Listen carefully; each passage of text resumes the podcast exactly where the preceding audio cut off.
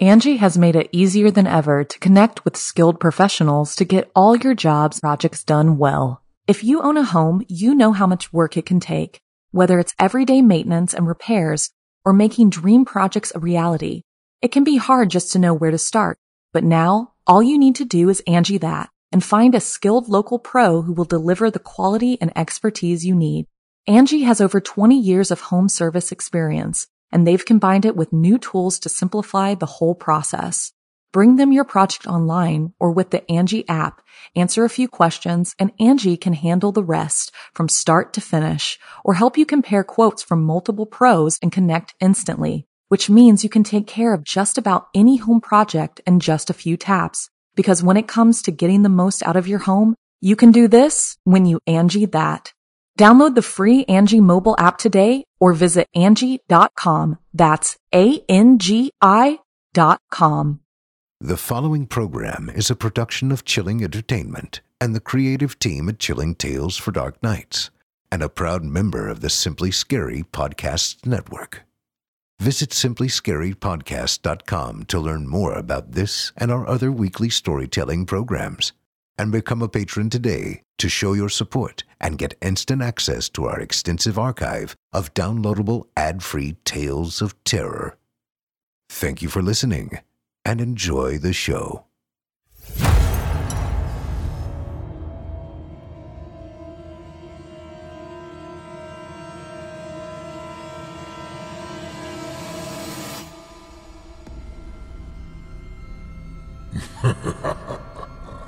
Good evening.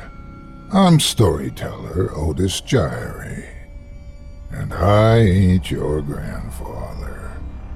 From where I'm from, we don't do bedtime stories. And if that's what you were expecting, you're in the wrong place.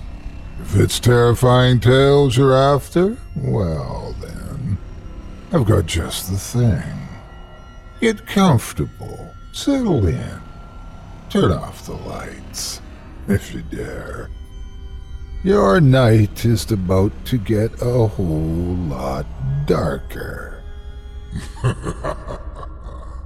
Who needs sleep anyway?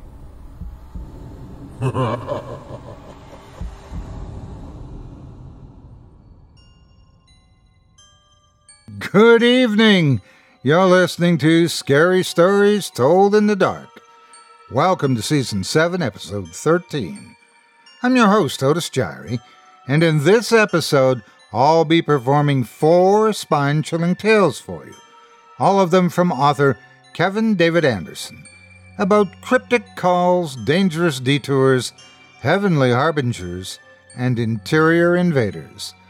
You're listening to the standard edition of tonight's program, which contains the first two terrifying tales. If you'd like to show your support and enjoy an extended version of this and other episodes with twice the terror, visit simplyscarypodcast.com and click Patrons in the upper menu to sign up today. Thank you for your support. Now it's time to take a walk together down the moonlit trail. So lock your doors, turn your lights down low, and settle in. The show is about to begin.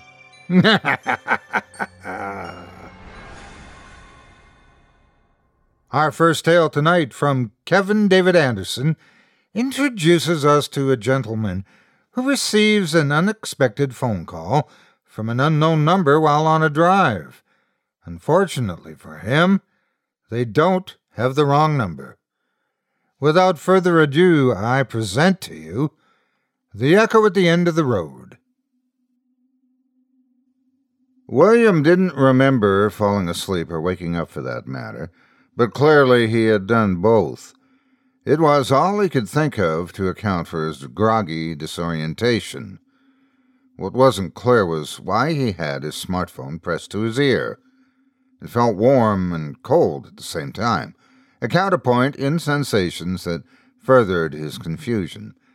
Then, as the smooth surface caressed his cheek, his memory sparked. The phone had rung. Not the familiar ringtone of a friend or a family member, But that stock item ring, the call from a stranger.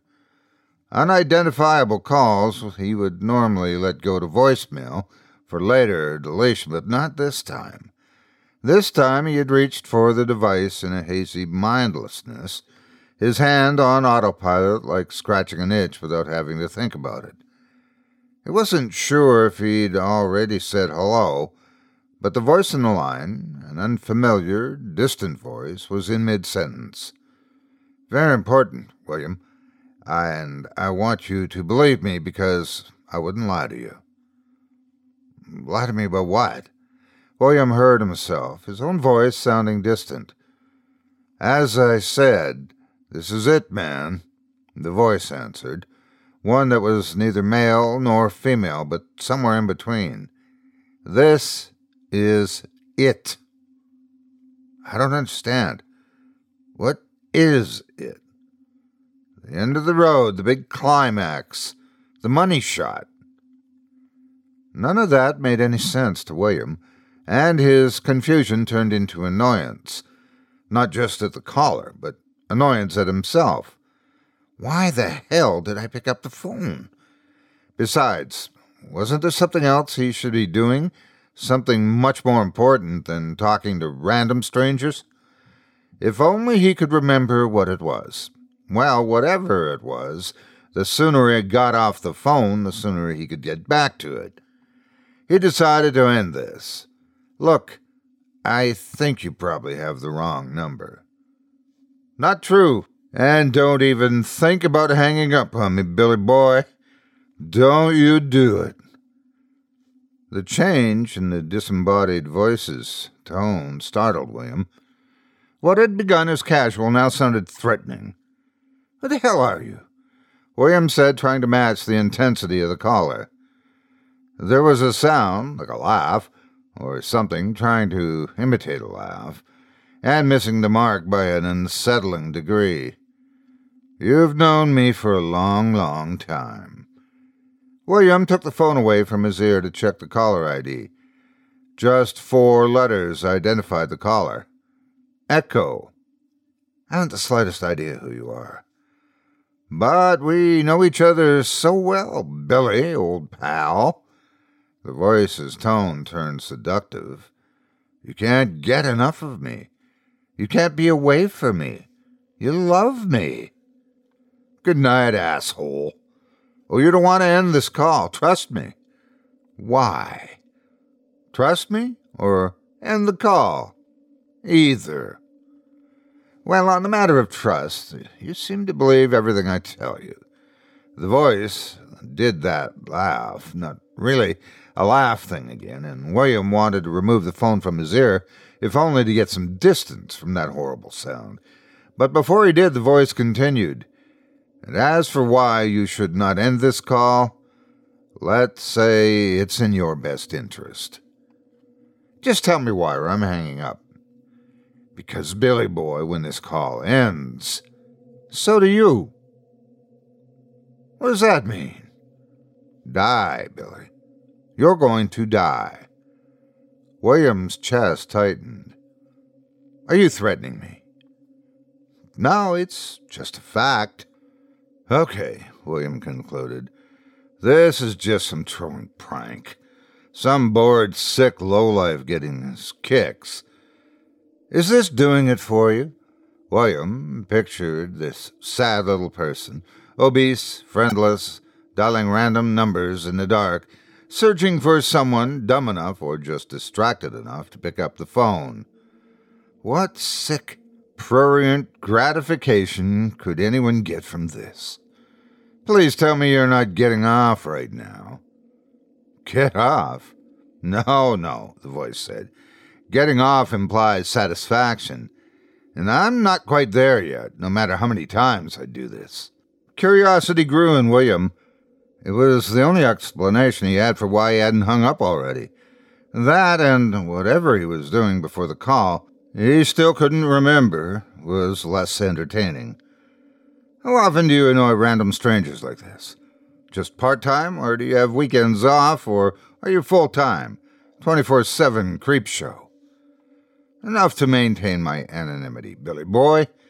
You see, it must be at a frequency that passes as routine, almost trite. If I did it only occasionally, someone might take notice. The headline might stand out, but do it a hundred, a thousand times, ten thousand times a year, and it becomes commonplace. Now, no one looks twice as they cruise by another unnecessary ending sewn into the landscape. Another victim of the times, they'll say. They? They who? Your parents? Your younger siblings? Your asshole boss? That new girl in reception you haven't got the nerve to ask out. What's her name? Karen, is it? A cold wind moved through William. It wasn't a stranger. It was someone that knew him, but he hadn't told anyone about his inability to get past the awkward small talk with the new girl. Who the hell are you? Little old me? I'm your window to the world, not the real one, of course. I'm the doorway to cold relations, mediocre entertainment, and the zenith of convenience. I'm your drug of choice, Billy boy. Please stop speaking in lame riddles. Why the hell did you call me anyway? Because this is the way you chose to end it. I'm the last voice you'll hear, one you could have ignored, should have ignored, but you can't ignore me. You never could. Like an addict to the needle, scroll, click, tap tap, swipe. I hold your attention like a dog on a leash. Because you know, I'm the one who's going to get you there, man. Get me where? The end of the road. Jesus. Make some sense, please. What road? The one you're on. What? The one you're driving on. Driving on? William repeated, his voice sounding less distant. Yes, Billy boy. You are driving. What? He could feel the hard molded rubber of his steering wheel in the grasp of the only hand he had on the wheel, like ice cold water to the face. William's attention suddenly thrust forward past the windshield into the hazy high beams of his speeding vehicle, lighting up the narrow road. His body stiffened, remembering that he had just answered the phone seconds ago. The entire conversation had taken place in the blink of an eye. But that was all it took. Oh, God, no! William screamed, realizing that the road had turned, but he had not. A strange sensation filled the compartment as his vehicle left the ground.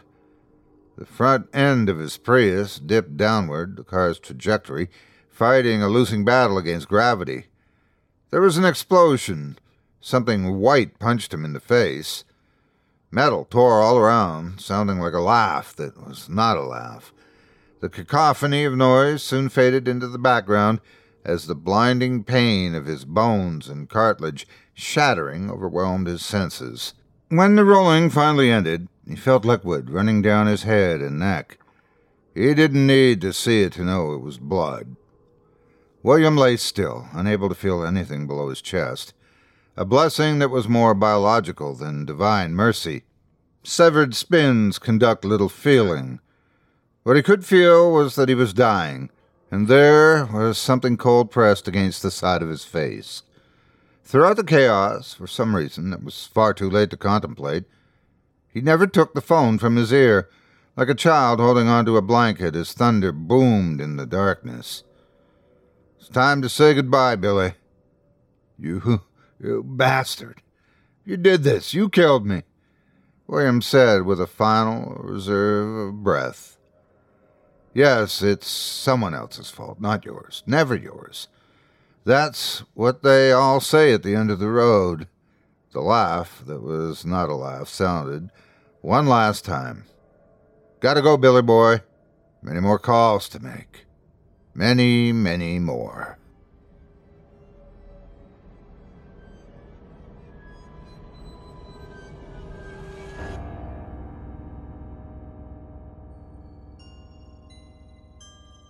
Angi has made it easier than ever to connect with skilled professionals to get all your jobs projects done well. If you own a home, you know how much work it can take, whether it's everyday maintenance and repairs or making dream projects a reality.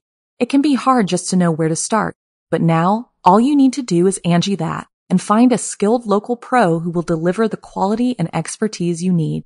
Angi has over 20 years of home service experience and they've combined it with new tools to simplify the whole process. Bring them your project online or with the Angi app, answer a few questions, and Angi can handle the rest from start to finish or help you compare quotes from multiple pros and connect instantly, which means you can take care of just about any home project in just a few taps. Because when it comes to getting the most out of your home, you can do this when you Angi that. Download the free Angi mobile app today or visit Angi.com. That's A-N-G-I dot com. I hope you enjoyed The Echo at the End of the Road as written by Kevin David Anderson and performed by yours truly. If you enjoyed that first story and would like to see more of Mr. Anderson's work and help support him while you do, I'd like to encourage you to pick up a copy of one or more of his books Available now on Amazon. Visit simplyscarypodcast.com slash Kevin Horror. That's simplyscarypodcast.com slash Kevin Horror, all one word, and you'll be redirected to our horror fiction website, creepypastastories.com, where you'll find links to Amazon, where you can pick up a copy of the author's latest books, or connect with him on social media or via their official website. On Amazon, for example, you'll find Kevin's latest, entitled Midnight Men The Supernatural Adventures of Earl and Dale. Midnight, the witching hour. These are things people fear, but unfortunately for us, the creatures of darkness are not confined to the shadows of the night.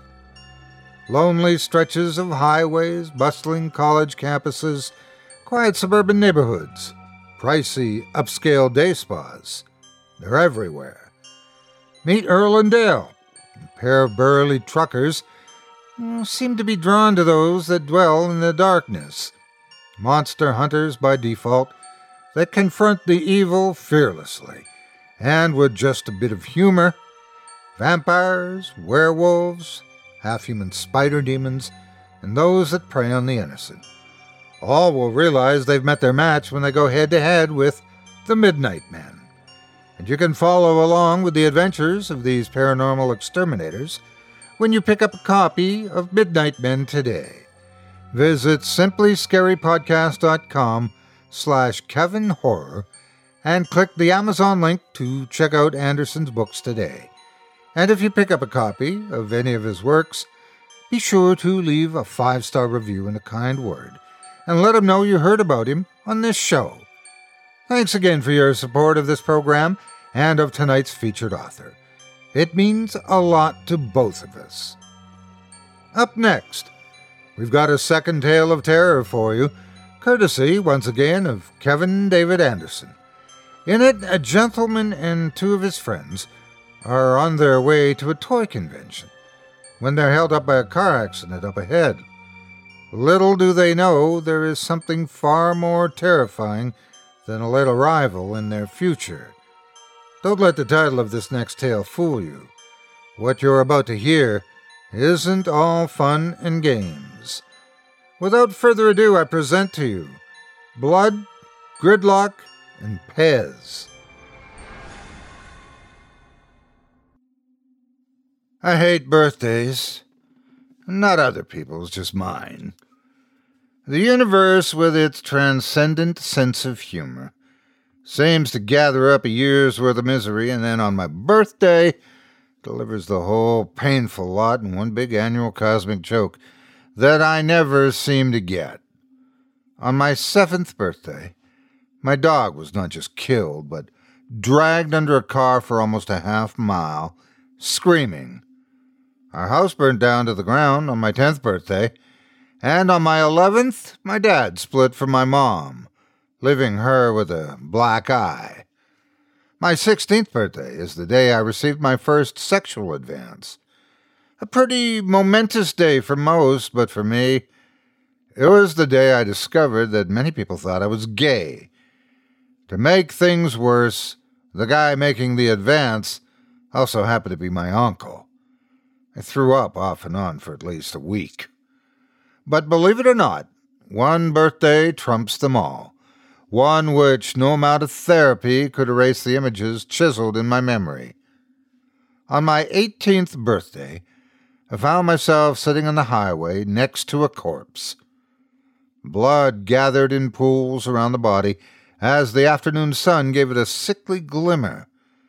I remember thinking how much the dark liquid seemed to belong on the pavement, like oil, transmission fluid, or lizard green coolant. The blood was at home on the asphalt. It's amazing what you notice when events force you to grow up in the span of a moment. But I'm getting ahead of myself. The story really starts two hours earlier with Gina. What the hell? Gina sat in the passenger seat of my 2004 Mazda sedan. We both gawked, open mouthed, at the distant flames, licking the sky about a half mile ahead of us. The car accident that had turned all five lanes of the interstate into a massive parking lot had apparently become more serious. Even in the daylight, the soft glow from the fire cast an orange luster on my windshield. A thick mushroom of black smoke rose from the carnage that bled into the afternoon sky. No way that can be good, I said as the whine of emergency vehicles sounded in the distance. I glanced around at the surrounding vehicles. Most of the drivers had turned their engines off. Every few minutes, a highway patrol car, paramedic or ambulance, sped past along the shoulder, but other than that, nothing moved. Jesus, Craig, we're never going to get there. Gina said, How long have we been stuck here? About twenty minutes, I said. Oh, feels like forever. Why can't they just move the bodies to the side of the road and open up a couple of lanes? I always knew Gina was insensitive, but it was a rare occasion when she actually voiced it. Christ, Gina, people were probably dying up there. Well, I'm dying here, Gina snapped, and I have to pee. I reached over and held out my half empty big gulp. One container, no waiting. She looked at me as if I just tossed dog shit on her shoes. Have you ever had a straw shoved up your nose? That's why I love you, Gina, I said. All that sweet pillow talk. Eh, go suck an elf. She folded her arms. A groggy voice floated up from behind us. Are we here yet? Pitt, my best friend, was waking up in the back seat. It had been Pitt's idea to go to the LA Toy Convention, just a few hours' drive from our hometown of Delano, California. Knowing my luck with birthdays, Pitt wanted us to get out of town, reasoning that if anything bad was going to happen, at least we'd be near the beach. I looked at him in the rearview mirror, and before Gina or I answered, Pitt's eyes flickered like dying light bulbs, then winked out as he fell back asleep. Growing up together, Pitt and I had developed the same fondness for toys, comic books, video games, and all other things that anchored us solidly in the harbor of our youth. Our hobbies didn't exactly endear us to the opposite sex, but they helped forge a bond between us, a bond I thought couldn't be broken. And then came Gina. Shit, he can sleep through anything, Gina said. How would you know what he can sleep through? Gina flicked her hair and dealt me a steely green eyed glare. What the hell is that supposed to mean? I'd been rehearsing my response to such a remark for two weeks. I started working on it at about the time I caught Pitt and Gina together at school. Nothing was incriminating about their manner. It was simply the fact that they were together. Until then, I was under the impression that they didn't much like each other's company and only endured it on occasion for my benefit. Whenever he could, Pitt told me what a bitch she was, and Gina never missed an opportunity to call Pitt a loser. Seeing them together just didn't fit, unless I was missing something. The opportunity for accusation had arrived, but as I opened my mouth to speak, a car horn started beeping. The intensity of my gaze should have transfixed Gina, but the odd blaring of the horn stole her attention. She looked back over Pitt and out the back window. I think someone's car alarm's going off.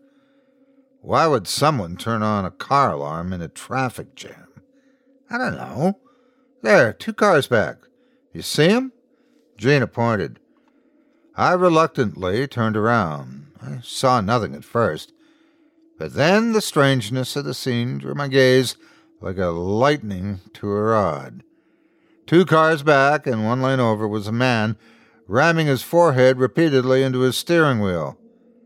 Well, there's something you don't see every day, I said. He's gone crazy. Gina was a big fan of stating the obvious. Well, he is driving in El Camino. That's never been the trademark of sanity.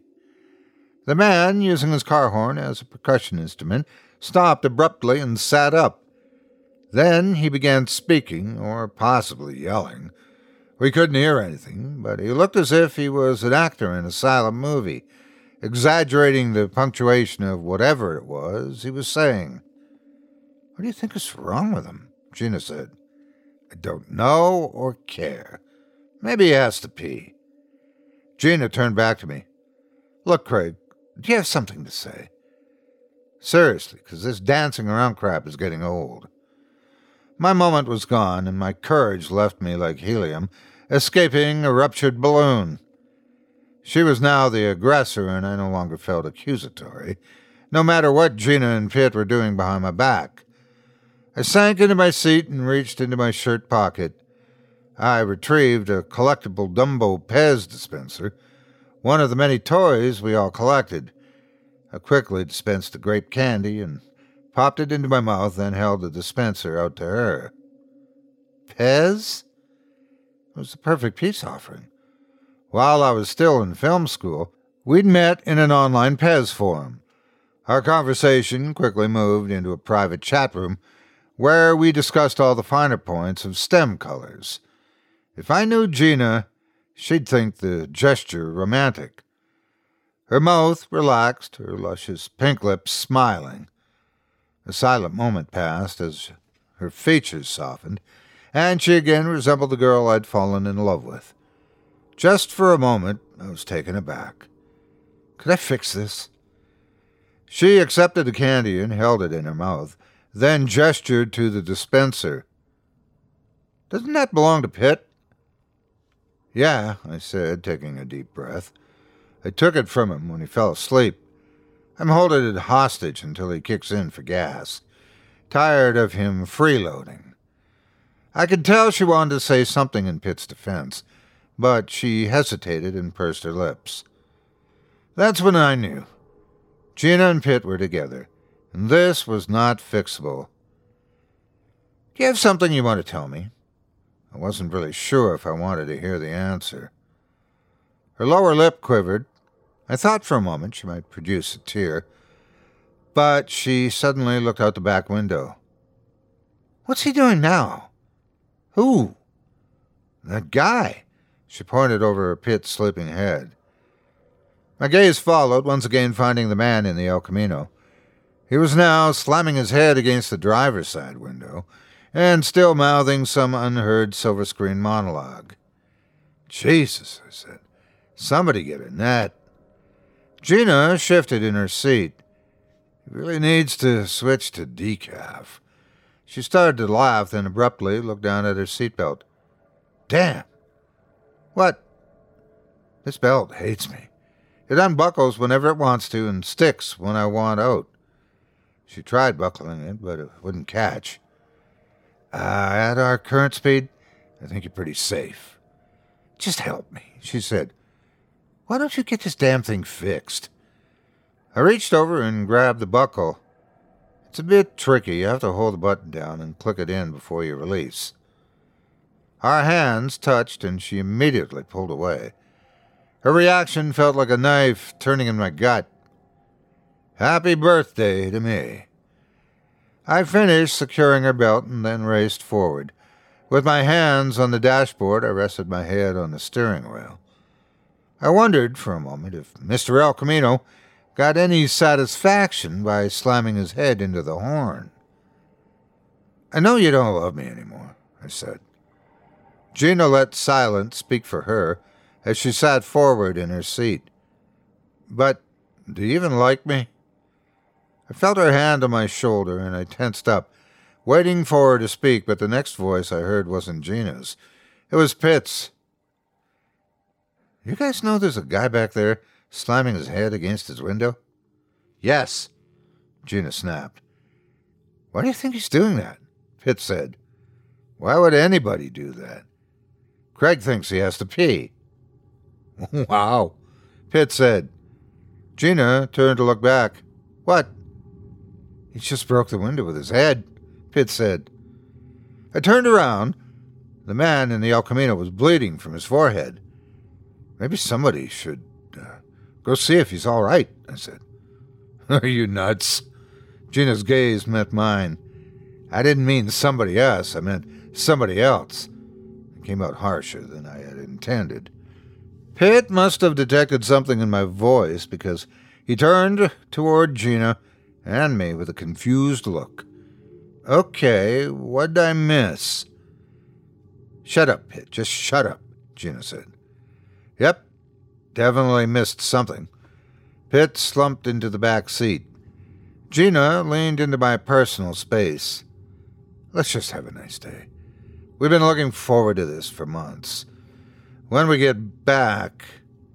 She didn't finish.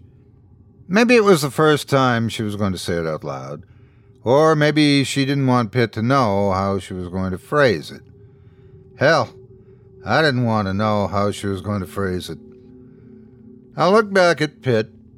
He seemed to be catching up to what was going on, and I could tell he wished his dance with the Sandman hadn't ended when it did. He folded his arms across his chest. He may have been preparing to say something, but the look of growing horror on my face as I looked past him out the window must have given him pause. Christ, I said. Gina and Pitt both turned around to follow my gaze. Mr. El Camino had gotten out of his car.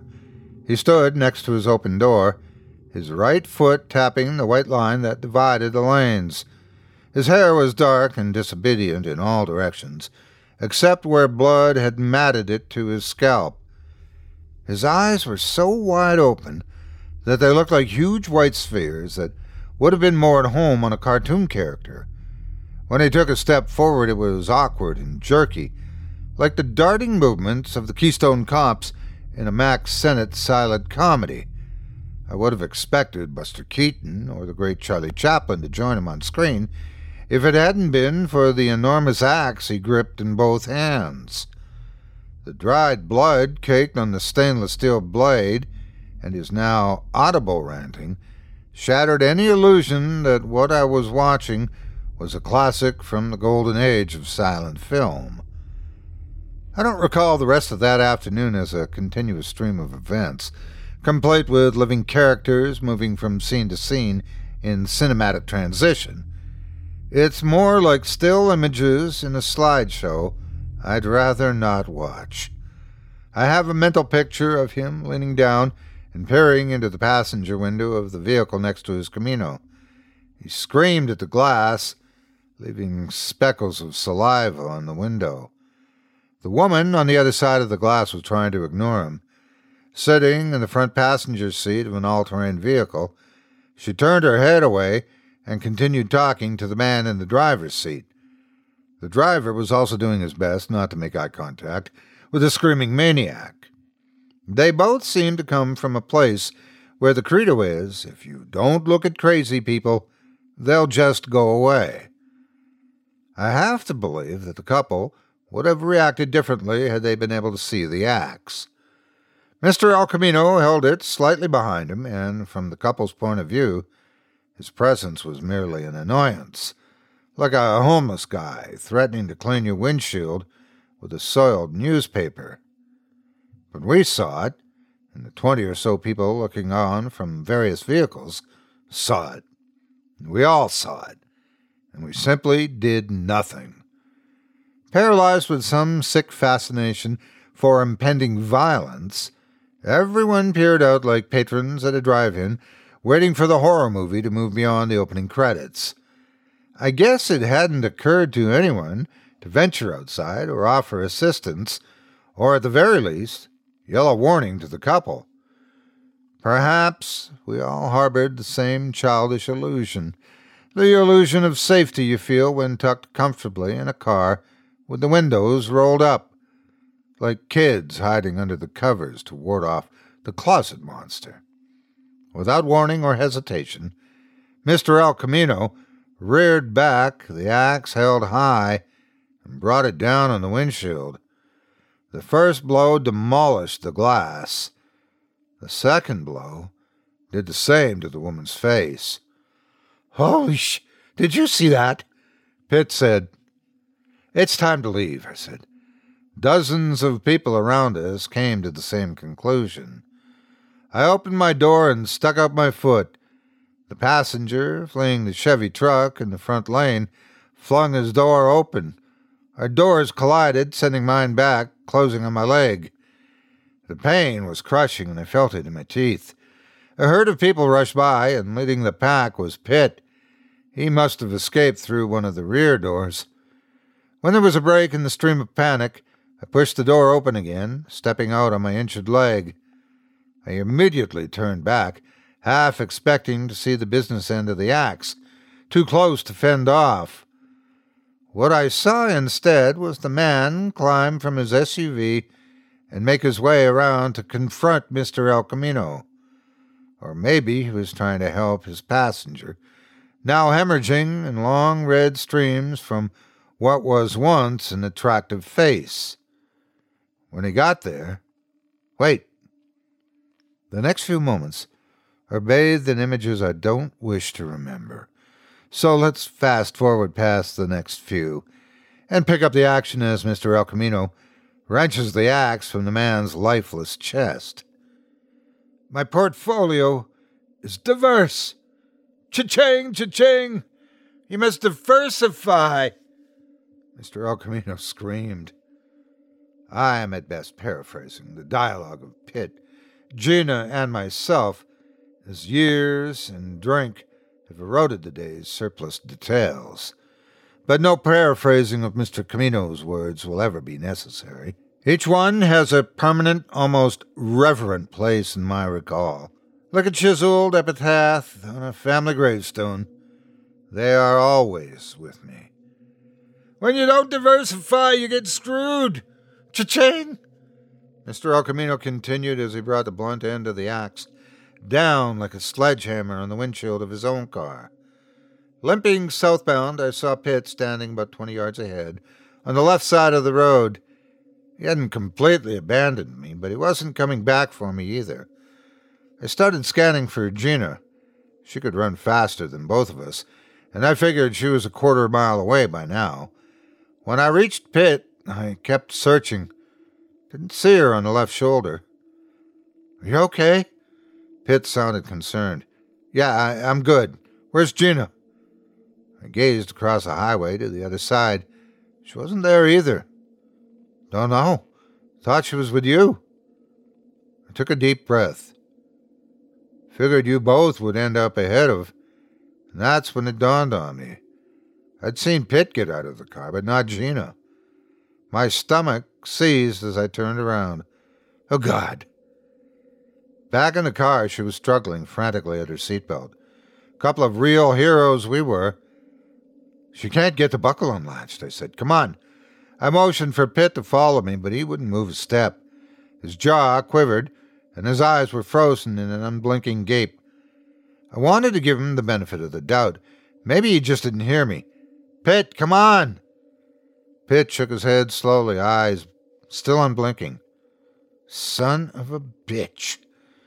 So there I was, about to rush back toward an axe wielding maniac to save my soon to be ex girlfriend, who had been banging my best friend.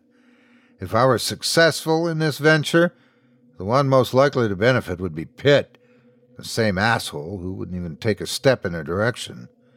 I turned away, disgusted, and started my journey back toward Gina.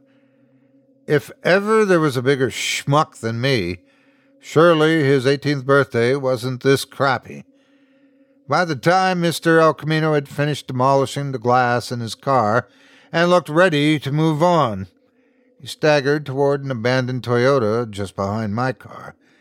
If he spent the same amount of time smashing the Toyota's windows, I had less than a minute before he'd move forward again and notice Gina. If I stayed low and quiet, Mr. El Camino might not observe my approach. I could slip Gina out of the car, and we could get away before Mr. El Camino finished up with the Toyota. When I was just a few car lengths away, Gina looked up and saw me. Craig, help! I can't get. I held my finger to my lips as I ran. But Mr. El Camino spun on his heel, glaring in Gina's direction. He yanked the axe from the Toyota's windshield, showering safety glass onto the asphalt. So much for my plan. My credit's spotless. Run it. You'll see. Ching ching! He stalked toward my car, glass crackling under his boots. When he reached the passenger window, he leaned over and peered in. Gina brought her hands up to fend off the man's gaze. He said, You cost me my line of credit, you bitch. It's not nice to mess with a man's livelihood. He brought the axe up to his shoulder like a baseball player, taking a batter's stance. Then he swung and smashed the side window. My heart sank as Gina's lifeless form filled my imagination but Gina's head popped into view, still intact. She had ducked under the dashboard, narrowly missing the axe, and now squirmed to avoid the blade again as Mr. El Camino pulled it from the car. The maniac reared back, weapon held high for another blow. I didn't think Gina could dodge another swing, so I executed the first idea that popped into my head get his attention. Hey, asshole! I yanked the Dumbo Pez dispenser from my shirt pocket and threw it at him. Pitt and I had been throwing Pez dispensers at each other since we were eight. With a fully loaded dispenser, we had the actuary of South African bushmen hurling spears. They tumbled through the air, head over end, Dumbo's ears providing the perfect counterbalance to its bright blue stem. Mr. El Camino looked up just in time for Dumbo to hit him square in the forehead. The mental slide I have of this scene reminds me of a cell from a cartoon. That moment when Elmer Fudd, with a shotgun in hand, finally notices that Wasquilly Wabbit Bugs Bunny. Do you know what it takes to build a well diversified portfolio? Cha-ching, cha-ching. Mr. El Camino stepped toward me. I stopped about six feet from him. The distance, I hope, was out of axe range. No, I stammered, not really. Have perfect credit. He pointed to himself and took another step. I have a Diners Club and a Platinum card. Cha-ching! That's pretty sweet. But they say I'm spent. He took another step. Sweat and blood were dripping from his scalp. Who says? They canceled my card the same day they sent me an application for a new one. Cha-ching! That says I'm pre-approved. Spray from his saliva fell just short of my shoes. I was definitely within axe range. That's a real bitch, I said, taking a step back. Have perfect credit. He gripped the axe handle with both hands. His knuckles turned white and his whole body started to quiver like a volcano just moments away from an eruption. I started to take another step back. Look, I think. Mr. El Camino reared up with the axe. In that split second before he swung, two choices flashed in my mind move forward or move back. Mystifying to me even today, I rushed forward and reached for the axe handle as he swung. My left hand missed, but my right caught it firmly. I tried to twist the weapon away, but he brought the butt of the handle up fast, catching my chin. I staggered back, collapsing under the hood of the station wagon. I was dazed, but still had enough sense to move as the axe blade smashed down next to me, slicing into the metal. I tumbled to the asphalt, sprawling between the station wagon's bumper and the ass end of a box truck. I glimpsed the flash of metal in my peripheral vision and ducked. The axe slashed through the air above my head and thudded into the wooden rollaway door of the box truck. El Camino ripped the axe violently out the door, sending wooden shards and dust in my face. He brought the axe up again, but I rolled under the bumper of the truck, hoping it was wide enough to offer protection. The blade crashed down on the metal bumper. Sparks flew overhead like fireworks.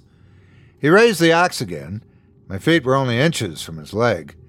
I kicked at his knee hard, connecting squarely. In action films, I'd seen this move a dozen times send bad guys tumbling to the ground, allowing Bruce Willis or Jackie Chan those precious moments they needed to regain their feet and take control of the situation. Apparently, Mr. El Camino hadn't seen any of those movies. He paused for a moment, resting the axe on his shoulder. He glanced down at his knee. At least my Nancy boy kick had registered with him. Not the result I was going for, but I did gain a moment. I was about to scurry under the truck for cover, but caught sight of someone's feet moving behind Mr. El Camino. Those checkerboard keds were Gina's. She must have solved her seatbelt problem and was moving in to help me, but I could see her tiptoeing behind the maniac, and I wondered what her plan could be. There were a few heavy objects in my car she could use to smash him in the head full cans of Red Bull, my granddad's wrench, even a brick I used when parking on a hill. All I had to do was keep this guy's attention until she could finish sneaking up behind him. But as she moved away instead of toward me, I got a sinking feeling. Son of a chicken shit bitch. I gazed up at Mr. El Camino, his head tilted, eyes narrowing, and I imagined him saying, Hey, remember me? The axe came off his shoulder, and for an instant I entertained the idea of not dodging the blow. Just let the finely crafted blade split my skull open and avoid months of pain and self pity. A birthday present to me, wrapped up and delivered by an axe wielding nut job. But in that insane and chaotic moment, one in which I could have gone either way, live or die, words of wisdom filtered down from an unlikely source. Mr. El Camino. Women can diminish a man's financial security. It's economic castration. Cha-ching! I had no idea what that meant, but somehow his words spoke to me. It's like when Frank Sinatra starts doing that doobie doo wah stuff. Nobody knows what the hell he's saying, but everybody seems to get it. El Camino swung the axe, and I ducked. The blade crashed into the steel bumper again, sending more sparks flying. He reared back for another assault and swung at a lower angle, this time targeting my flailing legs. I drew up my feet into fetal position banging my knees on the truck's undercarriage. The blade clipped the bottom of my shoes, then punctured the frayed sidewall of the truck's rear tire. There was a great explosion of air that pelted my cheek with rubber. Stung like a bitch, but I ignored it and squirmed further under the truck. El Camino didn't seem fazed by the explosion. He pulled the axe from the tire and took another swing. It was a wild effort, and it went wide, gouging the asphalt next to my hip. High return stocks can be elusive, he said as he crouched down. I'd managed to scoot my entire body under the truck, safe from further swings. I hoped he would move on to more easily dispatched victims. He reached under the truck and clawed at my feet. I kicked him and moved away, my forehead scraping on the grimy muffler. I'm not over my limit, he said, seizing my shoe. He yanked me toward him, but I kicked off the shoe. His free hand grasped my other ankle, and his grip tightened. I started sliding across the pavement looking for something to grab, anything.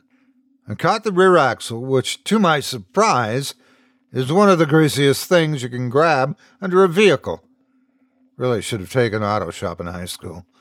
My hand slid down the slimy shaft as Mr. El Camino dragged me out with ease. Once he pulled me back into the afternoon sun, he dropped my feet. Then he moved to pick up his axe. I sat up fast, feeling dizzy. Up to this point, my life consisted of sitting on the couch playing video games, shopping for Pez dispensers on eBay, and sexting Gina. Besides the occasional roll in the hay with my soon to be ex girlfriend, I engaged in little physical activity. If this adrenaline induced madness didn't end soon, I was going to puke. El Camino turned toward me again. He raised the axe slowly over his head, preparing a straight on, split me down the middle blow to end this cartoon. That's all, folks. I sat there, breathing heavy, my heart pounding in my temples. I tried to move, but exhaustion prevented me. I threw my hands up and yelled, Wait!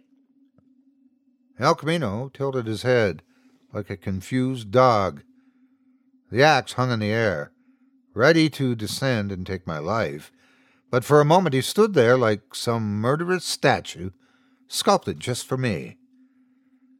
The next words from my mouth needed to be brilliant. They had to traverse the abyss of madness and somehow carry him over to the side of sanity, where people thought it unreasonable to slaughter folks on a highway with an axe. Said in a trembling voice, It's my birthday. Mr. El Camino processed these words. His head bobbed, and one eye twitched. It was like watching a broken machine, wheels and gears grinding away, but unable to complete their tasks. His head suddenly became still, and for an instant he looked like a man who had just returned from a long and relaxing trip. His mouth opened slowly. I prepared myself for more of his financial nonsense, but his next words were utterly and completely sane. Happy birthday, he said. It was the only birthday wish I would get all day. I looked at his face and then the axe. Thank you. El Camino took a long breath, and as he exhaled, he became insane again. Eyes wide, a murderous grin beneath his blood spotted cheeks. He raised the axe toward the sun. I wanted to dodge the blow. I know I was going to try, but I also knew my body was done. I held my breath and waited. Then I heard two distinct pops, like distant firecrackers going off in succession. I was marginally aware of small impacts on the truck behind me, but had no idea what they could be until the crimson holes in the front of El Camino's shirt started to thicken with blood. His blood. Mr. El Camino dropped to his knees. Behind him stood the youngest highway patrol officer I'd ever seen. He didn't look old enough to go to high school prom, let alone hold a 9 millimeter pistol. Great smoke drifting from the muzzle. If I live a hundred years, I swear I'll never utter the phrase, Where's a cop when you need one? The officer might have said something, but an explosion of pain in my left foot kept me from registering it. Mr. El Camino had let the axe slip from his hands. The blunt end landed so hard it separated the sole of my shoe from the canvas. Even in death, El Camino was still swinging. Two hours later, a paramedic determined, much to my surprise, that my foot was unbroken. Hospital x rays backed up his on the scene assessment, but I think they all missed something. Every once in a while, even years later, I'll feel an unyielding urge to limp. I imagine a small permanent fracture deep inside the bone, so deep x rays can't detect it. Maybe they aren't meant to. After the paramedics released me, I hobbled over to the shoulder, where Mr. El Camino lay quietly under a yellow tarp. I sat down next to the body as if we were old friends, and in a way we were. To paraphrase Oscar Wilde, at least this friend tried to stab me in the front. Although my birthday had been rough, Mr. El Camino's day had been a bit worse. The evening news would report that Mr. Alec El Camino Harrison, an airline mechanic at Fresno International, had become widowed by his own hand. Earlier that morning he had chopped his wife into a dozen pieces, then tenderly boxed up each part, and then gift wrapped them. He deposited the packages in night drops at several local banks. The news made no mention of Mr. Harrison's financial situation. On the day he died, he had just turned 46. Happy birthday. The girl in the ambulance says this belongs to you. The young officer who saved my life held out the Dumbo Pez dispenser. Up close, he didn't look as young as when I first laid eyes on him, but he could still pass for a high school senior in a 21 Jump Street kind of way. Uh, thanks, I said, taking the toy from him. If the paramedics are done with you, my sergeant wants to get your statement. He pointed to a burly cop standing behind the ambulance. I could see Pitt in the back with Gina, who was having her head looked at. Her hair was full of glass, and she had a few cuts on her scalp, but nothing serious. I'll be there in a minute, I said. The officer nodded and turned on his heel leaving me to my thoughts. Later that evening, Gina's father picked her up at the hospital. Other than video news coverage, I never saw her again. About six months ago, she sent me a text. I stared at the message for a long time but never responded. Didn't see any point. I'm not sure how long she and Pitt lasted after that day. Pitt never talked about her, and I sure as hell wasn't going to ask. Keeping in touch grew harder after graduation. My childhood friend still sends me an email now and again from whatever part of the world he's in. Last I heard, he was diving with sharks off the Australian coast. The latest daredevil stunt, much like his base jump off the Eiffel Tower. There's a video of it on YouTube, but I never looked. I'm not really sure what he's chasing with all these idiotic escapades. Maybe it's courage, maybe it's something else. As for me, I never attempted another trip to the LA Toy Convention. After that day, I was kind of done with toys, comic books, and video games. I never realized how much money I'd been pissing away on all that crap until I stopped. Nowadays, my funds are well managed in a very versatile portfolio, with stocks, CDs, and even a bit of real estate. You see, the key to a really well built portfolio is diversification. Cha-ching, cha-ching.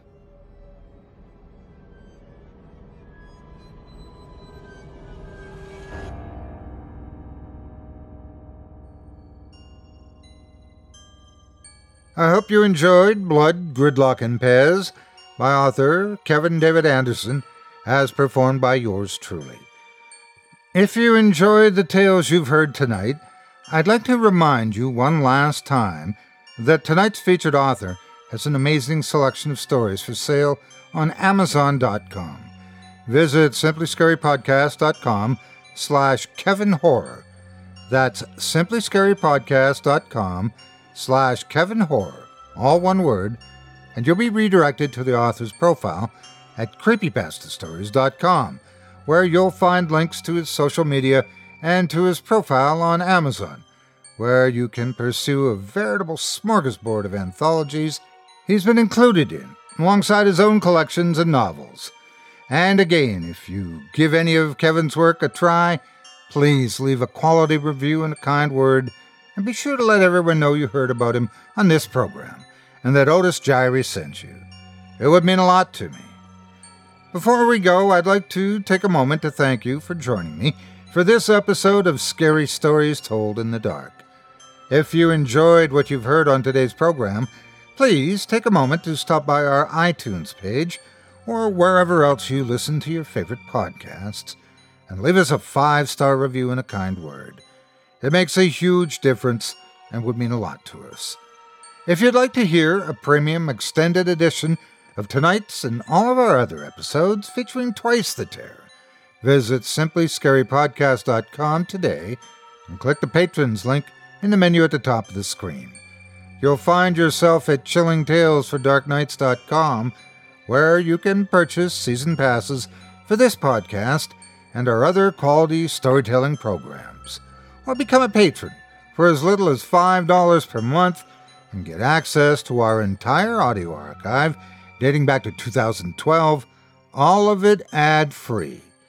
If you happen to use Facebook, Twitter, Instagram, or YouTube, you can follow and subscribe to Chilling Tales for Dark Nights there, where you'll get all of our latest updates and new releases and have the chance to interact with us each and every week. You can subscribe to me on YouTube as well at the Otis Jiry channel, where you'll find releases of my series, Horror Storytime, dating back to 2014. And you can find me on Facebook, Twitter, and Instagram too. Just search for Otis Jiry. Until next week, stay spooky and get some sleep if you can.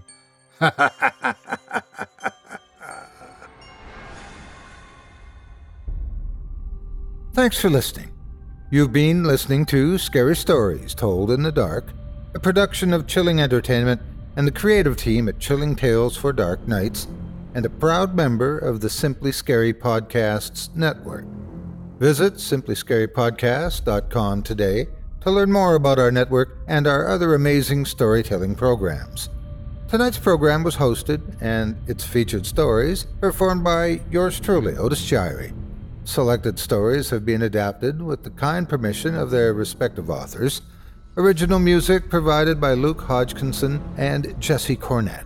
Sound design and final mixing and mastering provided by executive producer and director Craig Groshek. Program's artwork and logo by David Romero. If you're looking for some fresh tales on a daily basis while waiting for the next podcast, check out my YouTube channel, the Otis Jiry channel, and my extensive collection of narrated tales there. Simply search on YouTube by my name, and you'll find me. And don't forget to subscribe and press the bell notification icon to get my latest releases. Got a scary tale of your own that you'd like performed? I take submissions. Email it to me today at otis at simplyscarypodcast.com to have your terrifying tome considered for production in a future episode of this show. That's O T I S at simplyscarypodcast.com. If you've enjoyed what you heard on tonight's program and are joining us on your favorite podcast app, subscribe to us to be sure you never miss an episode and leave a five star review and a comment. Your feedback means a lot to me. You can also follow Chilling Tales for Dark Nights and yours truly on Facebook to connect anytime and get the latest updates on this and other programs and my channel. If you're listening on the Chilling Tales for Dark Nights YouTube channel, do us a favor and hit the subscribe button and the bell notification icon for CTFDN as well to get more spooky tales from me and the crew and another episode of this program each and every Wednesday. And don't forget to hit that thumbs up button to tell us how we're doing and leave a kind word or a request. And don't forget to visit us at chillingtalesfordarknights.com and consider supporting the team by becoming a patron. In addition to helping us out, you'll get exclusive access to our audio archive and ad free downloads of all your favorite stories, including those you've heard on this program. As for me, I'll be back next Wednesday with more terrifying tales to keep you up all night. But that's all right. Who needs sleep anyway?